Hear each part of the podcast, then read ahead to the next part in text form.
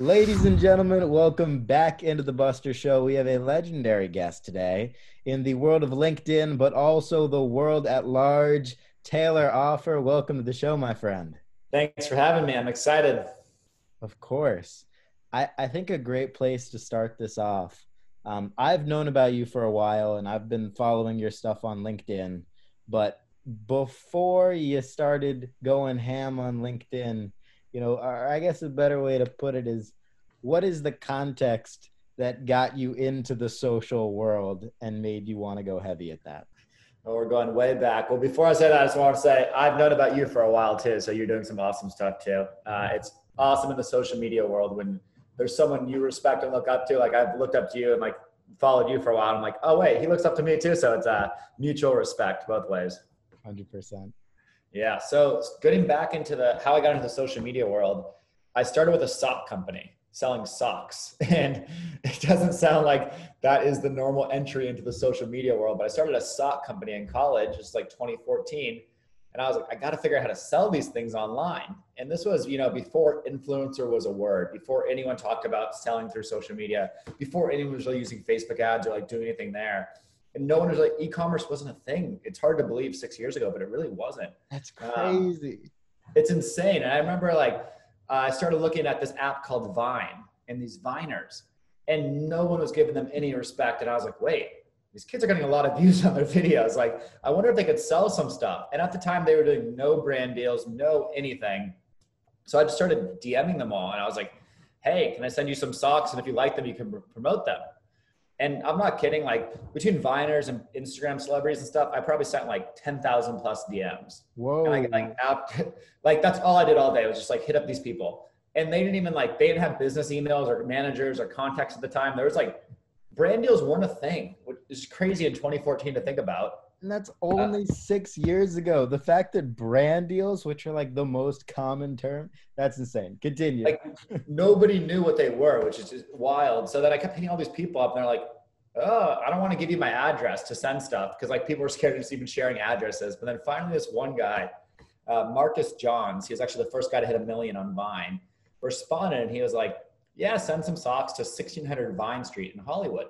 And I was in Massachusetts at the time, and I was like okay, this guy's messing with me. He's a viner and he lives on Vine Street. There's no way this is real. And then two days later, this guy Curtis Lepore responds. He's like, yeah, send some socks to 1600 Vine Street in Hollywood.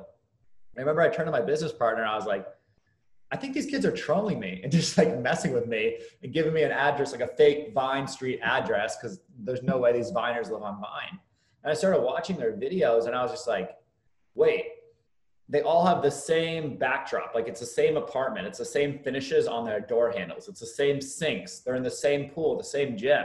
And I was like, wait, like at the time it was like Logan Paul, Jake Paul, Amanda Cerny, King Bach, Lele Pons, Cameron Dallas, Rudy Mancuso, like all these kids lived in one building. They all had the same background in all their videos. And I was like, whoa, this might be the holy grail. So I told my business partner at the time and I was like, hey, you know, we have a team and of employees in a warehouse here, but all that matters is social media. And like we have to bet on this. We should go move into this building in Hollywood where all these kids live. And it was expensive at the time. I think it was like 3,500 or four grand. And we were like just fresh out of college to pay that for a two bedroom apartment was a lot.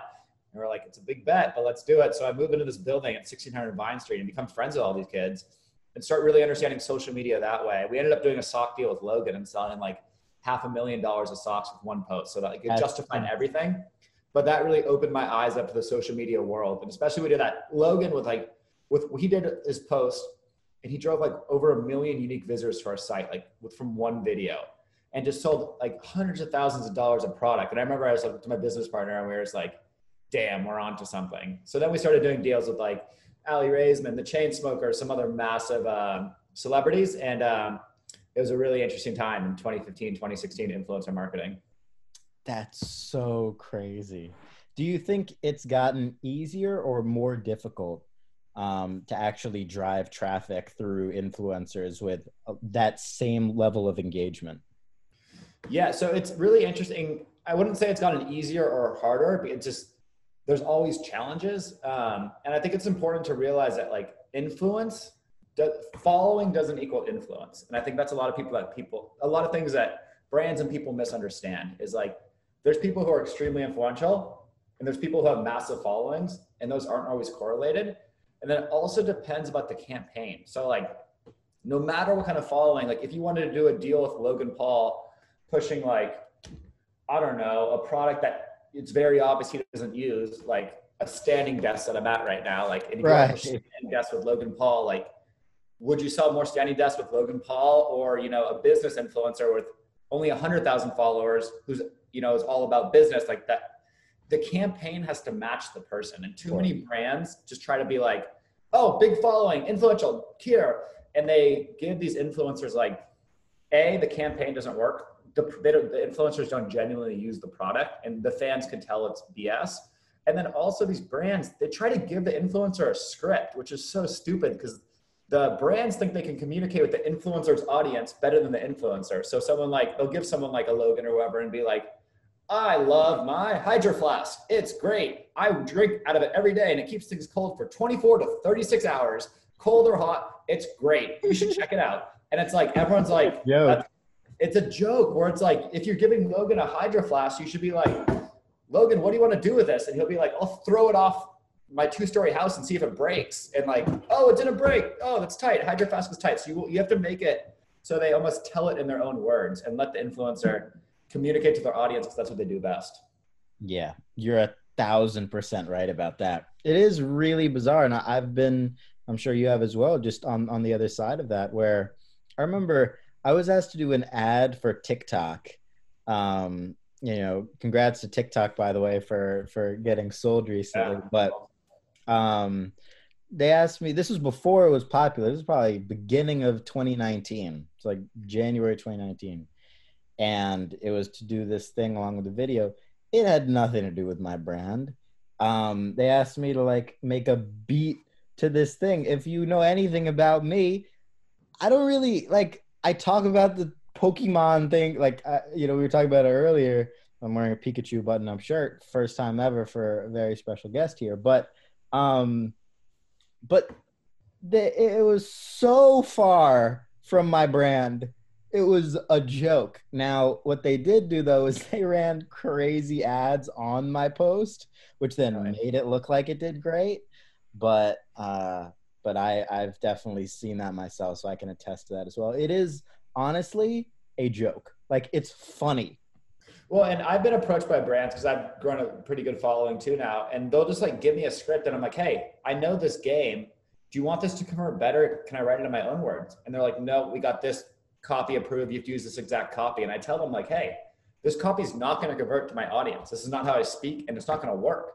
If you want it to work, let me rewrite it." And they're like, "Sorry, we got this approved, so we have to go with this copy." And I'm like, uh, "It just doesn't make any sense to me." But and the Whatever. flip side of that is it's going to hurt your brand. For sure. Like heavily. Whereas an and a really well integrated ad, like the example you gave Logan throwing a hydro flask off the top of his roof, that's not going to hurt anything. It's entertaining. No. I would want a hydro flask.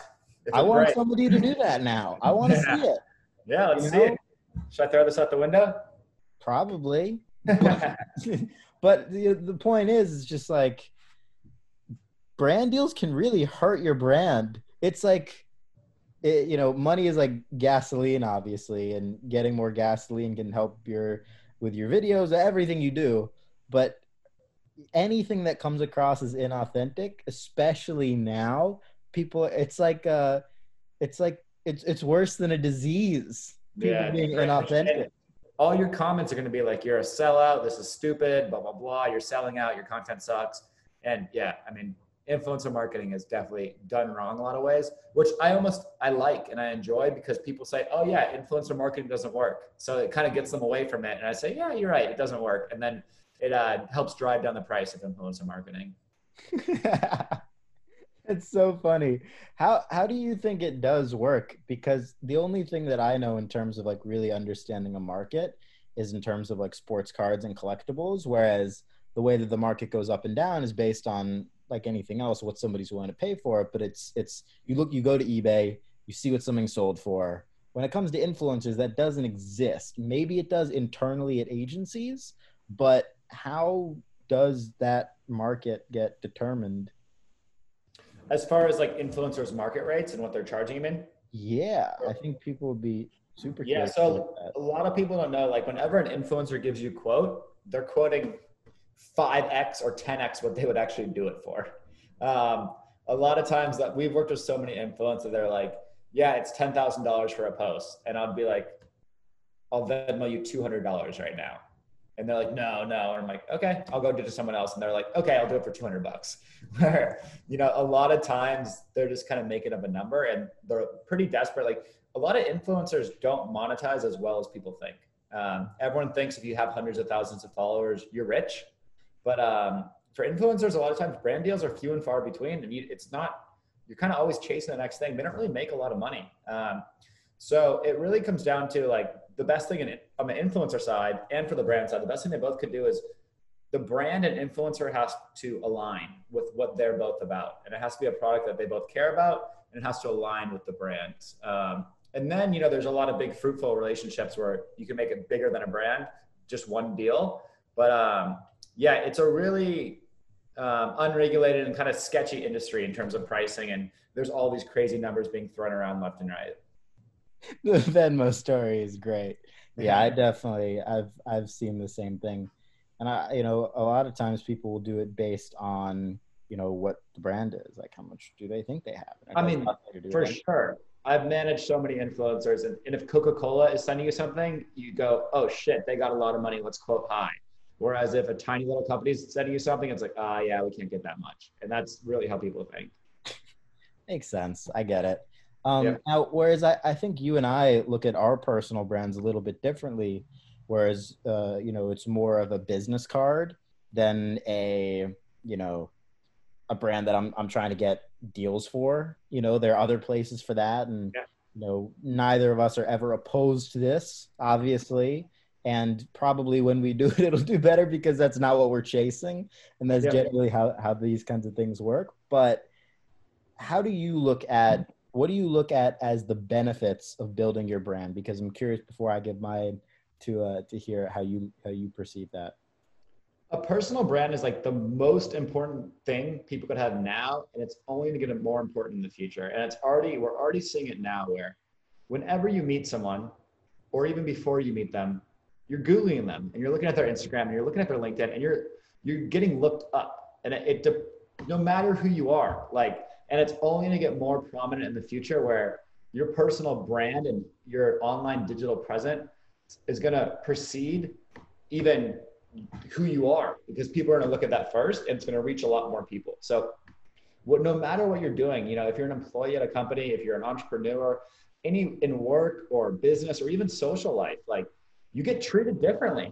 and people are judging you based off what they see online. And you have an opportunity right now where you could take advantage of that. And i think we've both seen it happen like in, even at the friend group level like well if you get a lot of followers on instagram that person gets treated differently. And we wouldn't be doing this right now if we hadn't done our for sure. we hadn't focused on that Yeah, and that's it's so important. It's only to get more important. So uh, I think a lot of people are like, "Oh, I don't need a personal brand because I'm just an employee at a company, or I'm not an entrepreneur. I'm not selling anything." It's like you're not, but you might one day, and it's something you could always leverage in anything you do. but no matter what you do you're always selling yourself Exactly, and it's so important to get a personal brand. it it really is true and uh, honestly everything you said is super messed up but it's all true like And it, it's only going to get more extreme in the future. it's only going to get more extreme. I was watching this documentary on Netflix last night. You've probably seen it about just the origins of the social companies and how they try to trap you and this and that. And da-da. Regardless, you know, it's super messed up. People shouldn't base value off of a following and likes and things of that nature. But the unfortunate truth, and I hope that it becomes more authentic, and I think there are a lot of things that the platforms can do to make it better and especially for younger kids because you know you know growing like being 13 14 in that ecosystem is very very difficult now. Um, i think the platforms will get better on that front but to your point from a personal brand standpoint it's only going to get crazier whereas the person you know i think the quality of your life is only going to get better as your personal brand brand grows and that is personally and professionally For sure. And it's important to note that this isn't a new concept. This is human nature forever. You know, the internet has made it a lot easier to build personal brands and made them more accessible to everyone. But, you know, before the internet was around, if you were featured in a newspaper, you would get treated differently. You know, your title gets you to be treated differently. And it's almost accolades. Like, you know, these you had these different levels of status. Um, even back to the days when we were in tribes, you had different levels of status. So it's not something that's ever changed, but now the the it, it's all switched because before like you know to get to that level of status whether it's a college degree or whatever it costs a lot of money but today it's democratized where anyone can build a following in a brand you don't need any money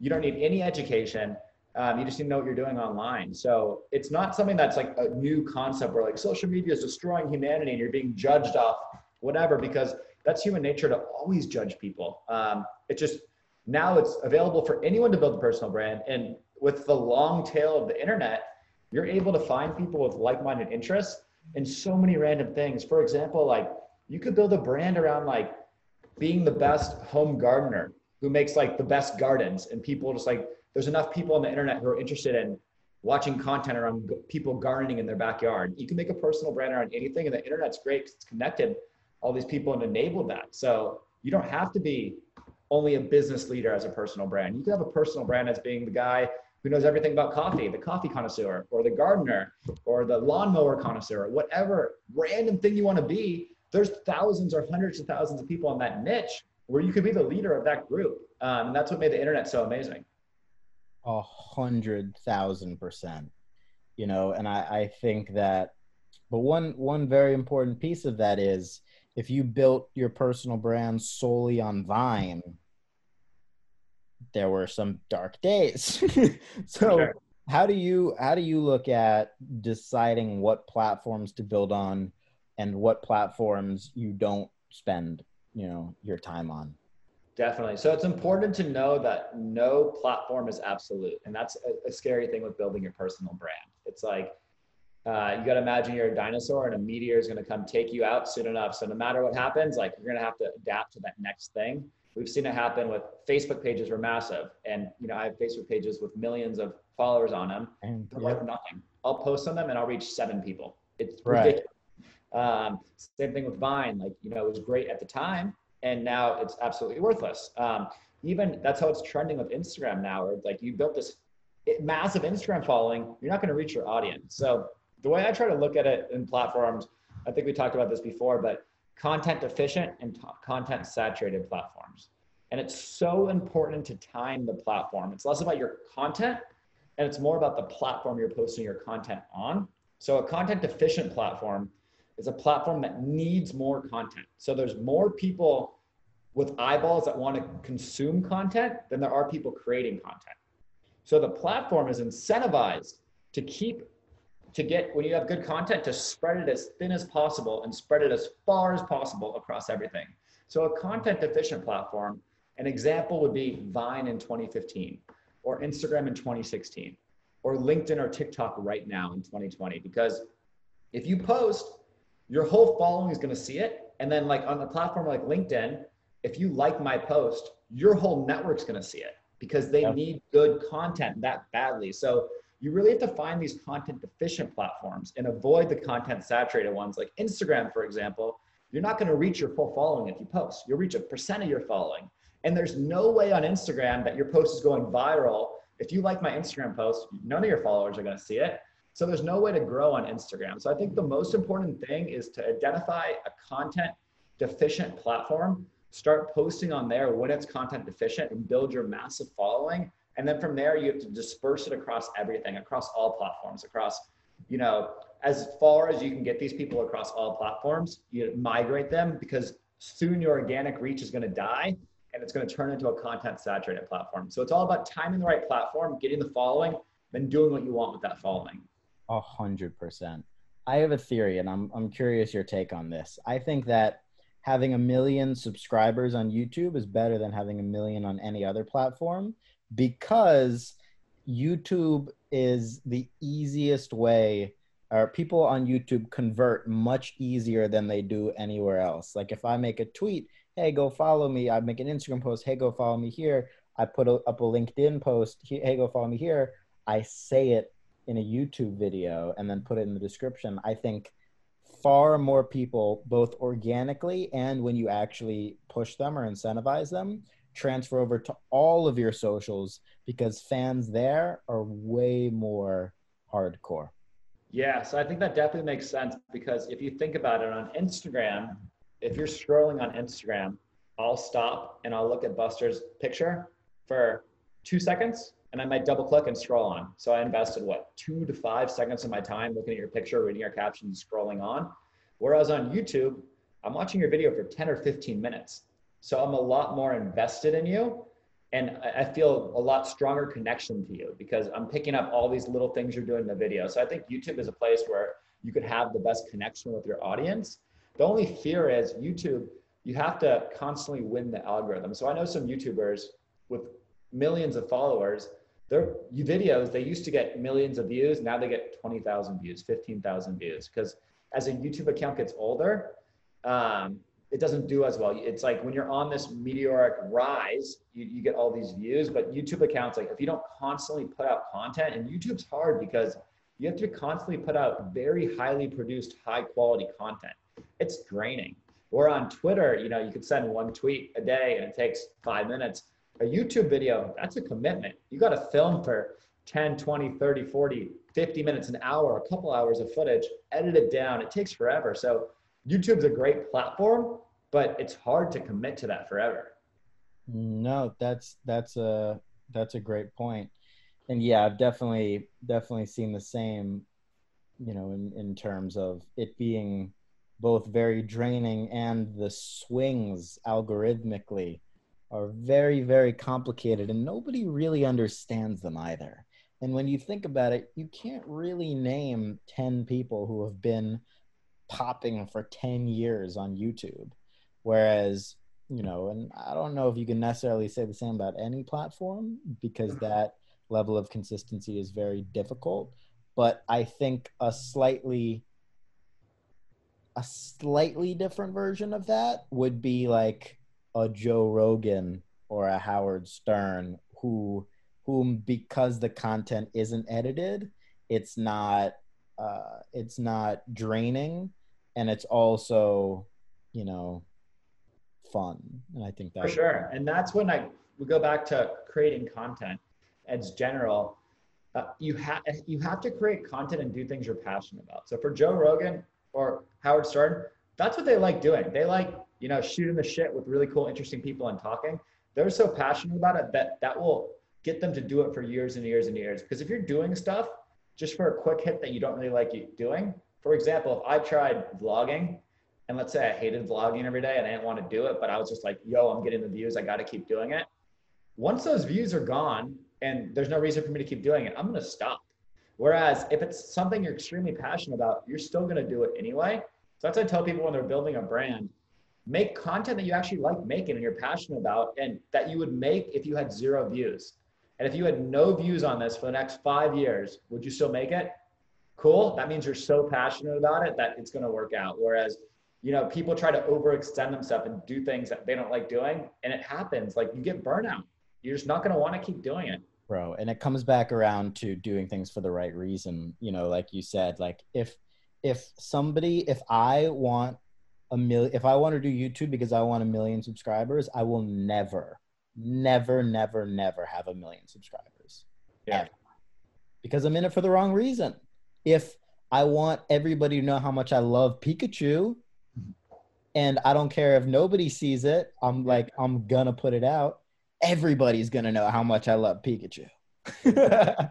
you know, so yeah. Uh, I, it, it's got to be like you got to look at it like a stock, right? Like it's gonna go up and down, but you know, the people who don't sell out at the bottom are the ones who make the money. Exactly, and what gets you from not selling out at the bottom is just passion. It's, do you like doing it? Is it fun for you? Is it fun when you don't get any views?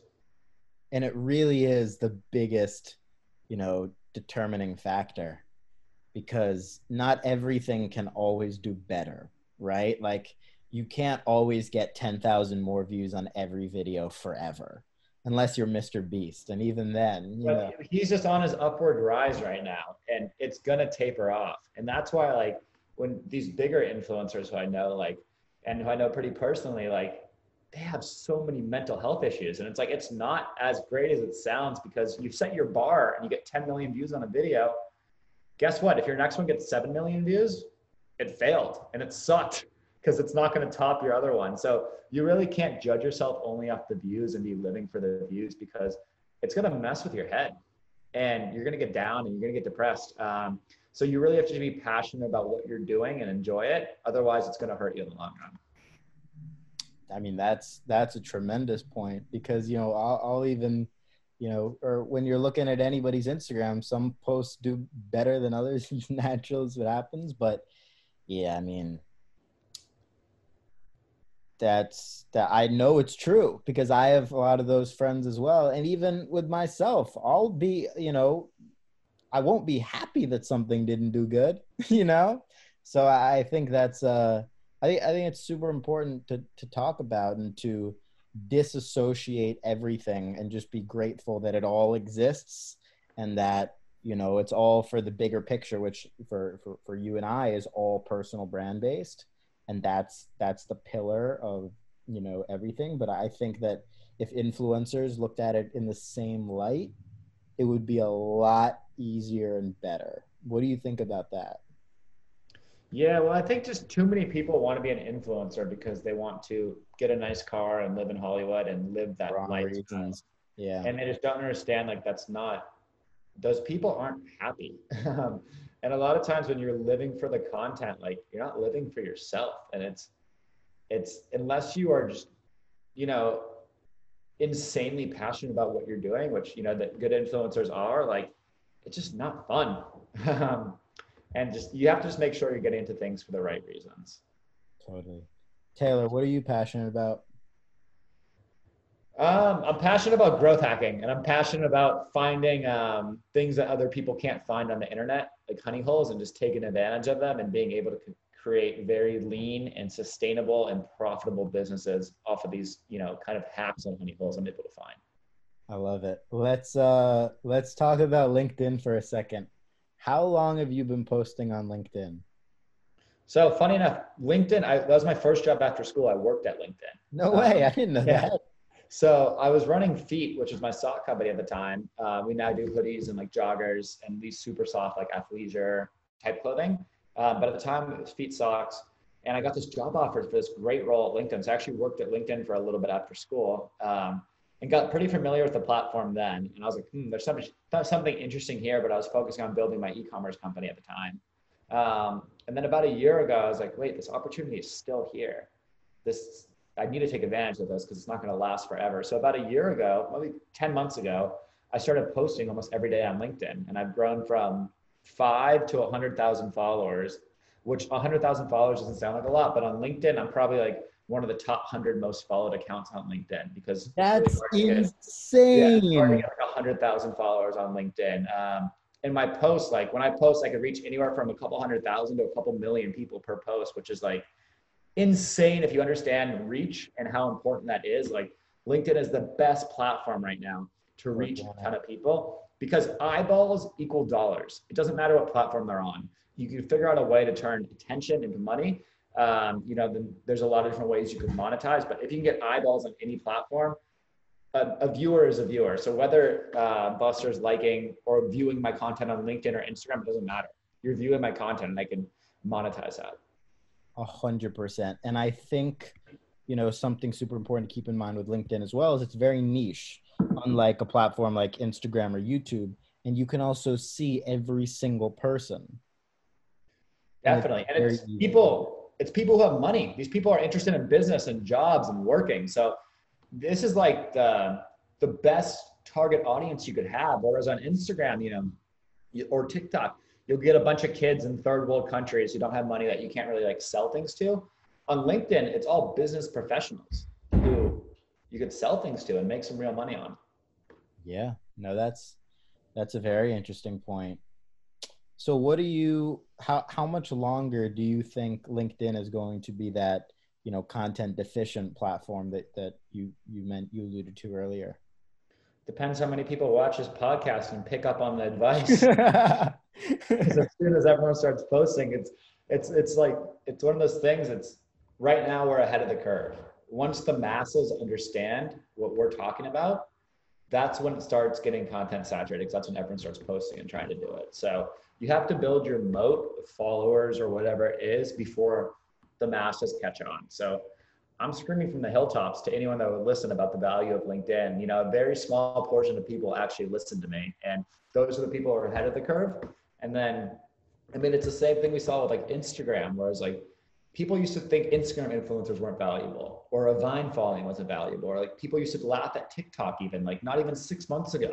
People were laughing, oh, why do you have like, why do you have a following on TikTok? What's the point of it? It's stupid. It's just not for kids. And it's like, okay, who's laughing now? Um, so you have to be ahead of the curve because you know it's just a matter of time. The same way most people right now don't have a TikTok profile. In the early days of Instagram, most people didn't have an Instagram profile. And they're like, why would I have an Instagram? And now it's like, you can't not have an Instagram. Like there might be a world six months from now or a couple years from now where like you can't not have a TikTok or you can't not have a LinkedIn brand. So I think it's really important uh, to be ahead of the curve and who knows how long it will last. No, 100%. And it's true. It's always those early adopters, you know, who end up being, you know, the leaders on the platforms in the long run because that you being a top 100, LinkedIn blowing up now would be the best thing that could happen to you because everybody's just going to come right to you. Exactly. And, and that's, that's, the plan.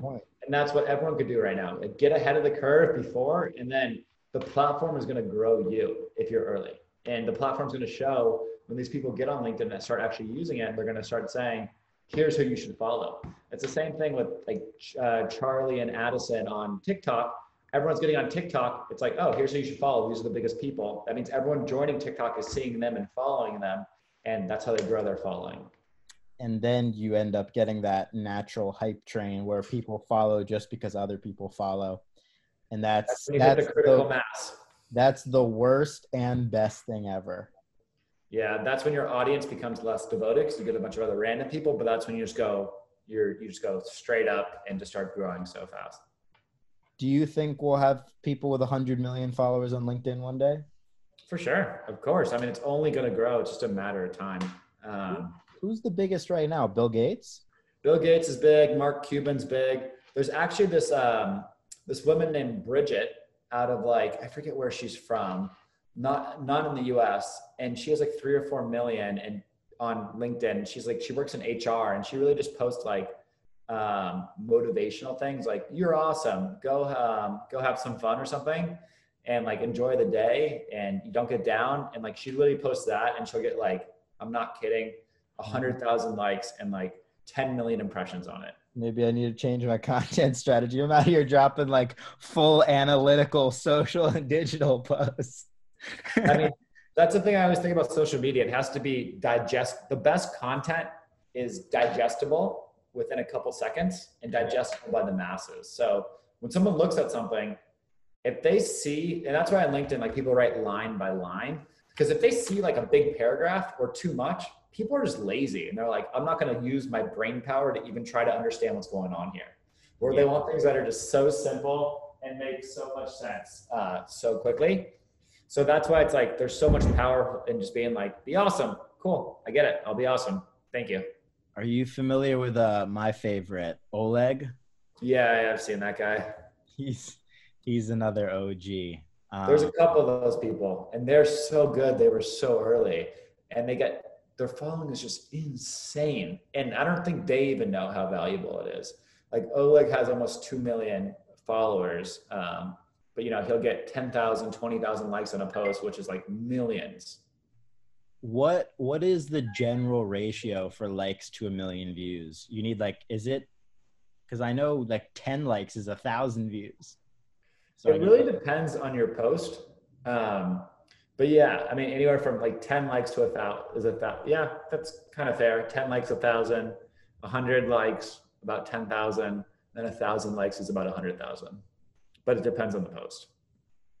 Yeah, it's super interesting, man. And that niche, just creating, if you have that audience, then creating business around, like you were, you know, talking about how that's, that's your passion. I mean, it's, it's just so obvious right now you know, when it comes to that. And, well, it's obvious. It seems obvious to us because we live and breathe social media, and this is all we think about all the time.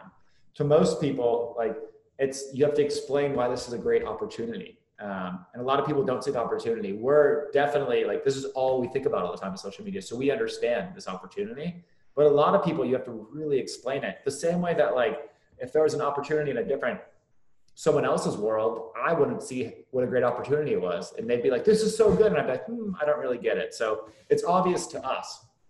Right. No, that is fair. And I'll also, you know, granted, if I hadn't been doing what I was doing, you know, on Facebook and then Snapchat and then Instagram and then TikTok and then now LinkedIn, I couldn't be doing what I'm doing on LinkedIn. It takes, you know, it takes a lot of trial and error and it takes Oh, for sure. And even on posting on LinkedIn, like how do you know what to post on LinkedIn? Because you learn what not to post on LinkedIn by doing bad posts. How do you know what to do? Like, and I think that's like a big thing I've learned from like watching someone like Gary Vee. It's like, how did he learn to be so positive on every single post? Because before he wasn't, and he saw the negative feedback he was getting. So he was like, shit, I'm only going to say good things now and encourage people, which is great. And like at first, when I was on posting a lot on social media, like I would like be a little negative and tear people down. Then you see the negative comments about being negative, and you're just like, okay, cool. I'm not being negative anymore. I learned that from being negative and being posting negative things on social media. I realized I only want to post positive things, and I only want to be positive. Um, so imagine if everyone was like that. Yeah, exactly. That would be great. Be very different. Well, it just it takes people posting more to really understand. Yeah, positivity sells. For sure. And it's that's what you want. Like you attract the energy you put out. Do you want to attract negative energy or you want to attract positive energy? If you could go back and tell, you know, yourself just starting out the sock brand, one one piece of advice when it comes to whether it be social or life, what would you go back and tell yourself? Uh, it's so hard because it was a different time back then. Um, I mean, one thing I would tell myself in 2014 was to start advertising on Facebook. We waited till like 2016 or 2017 and we were still really early. But if you were on Facebook ads in 2014, 2015, like you can get like $5 acquisition cost for whatever product you wanted because it was such a white space back then. So I'd probably say like get on Facebook and Instagram ads, or they didn't even have Instagram ads back then. But I know some brands who started on Facebook advertising back then and they were paying like literally CPMs were like two dollars to reach a thousand people. Now they're twenty. Um, so they literally 10x the price. But back then, yeah, wow, it was crazy. I remember we had a my business partner and I still joke about this. Like we got this email like in 2014 or 2013, maybe 2014, saying like you have a well, Facebook was saying like here's a five thousand dollar ad credit just to use our platform. It's the same thing like TikTok or Snapchat are doing right now that they're giving you ad credits for you to just start using it. And we are just like, why would we ever advertise on Facebook? And we were just like, damn, we were so dumb. We should have got on Facebook advertising back then. Well, that that is tremendous advice. Now, for all for all the young entrepreneurs uh, out there, male and female, what what would your best advice to them be in this 2020 ecosystem? Obviously, you know, in the middle, maybe closer, hopefully closer to the tail end of the pandemic and everything but what would your best advice be for all those all those entrepreneurs looking to come out stronger i think the best advice is just start too many people try to make things too perfect before they start and they, they can it's easy for any idea you do you can come up with a hundred reasons not to do it for anything and even if it's the most genius idea in the world you can come up with a hundred ideas why you shouldn't do it or why it shouldn't work. And too many people like psych themselves out before they start. And it's like, you have to understand your first company and your first product or whatever you do is not going to be perfect. The point of it isn't, and everyone thinks their first company is going to be a billion dollar company. And it's like, that's not going to happen. Your first company is going to be a company. The most important thing you do is start and then start learning. And that's how you learn. So your first company is not going to be perfect whatever you start with, you won't finish with. And guess what? Your company's probably going to fail more likely than not. But it's not going to fail because you're going to learn. Like Feat was my fourth company I started. The first three, I learned a ton. I, I they weren't successful, but they were successful in teaching me what it takes to get to the next one. And you become a good entrepreneur by failing. So every failure gets you one step closer to success. So I think people should just be, be more comfortable in like the most successful entrepreneurs I know are the ones who can go and put their heart and soul into anything as hard as they can and fail. It's the ones that can go and like sprint full speed into a brick wall and just hit it full speed and say, damn, that hurt. That sucked. Okay, now I'm not going to try to sprint through this brick wall. Next time I'm going to try to jump over it. And they're going to go and jump as high as they can and try to get over that wall. And they're going to fall again and say, shit, I can't jump over it. But as long as they can get up and go and go again, now they keep learning. So you learn through your failure. So it's really important to fail and be comfortable failing and try to go out there and fail. That is tremendous advice. All right, get out there, everybody, and fail. I'm just kidding.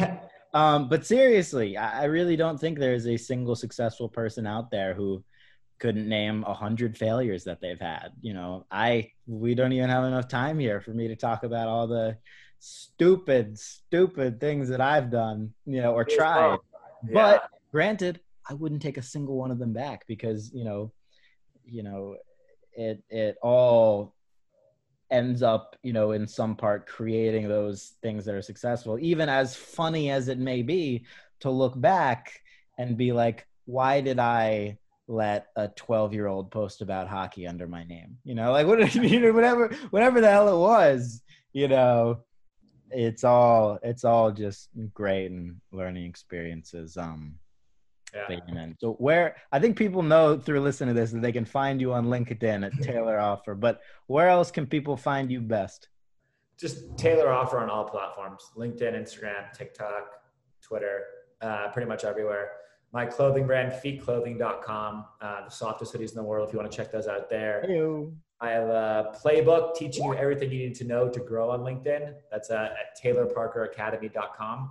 You could find that uh, through my LinkedIn profile at search Taylor Offer. Go follow me on LinkedIn. I'm at like 98,000 followers. I'm trying to get to 100K. So uh, go check it out there. Let's go.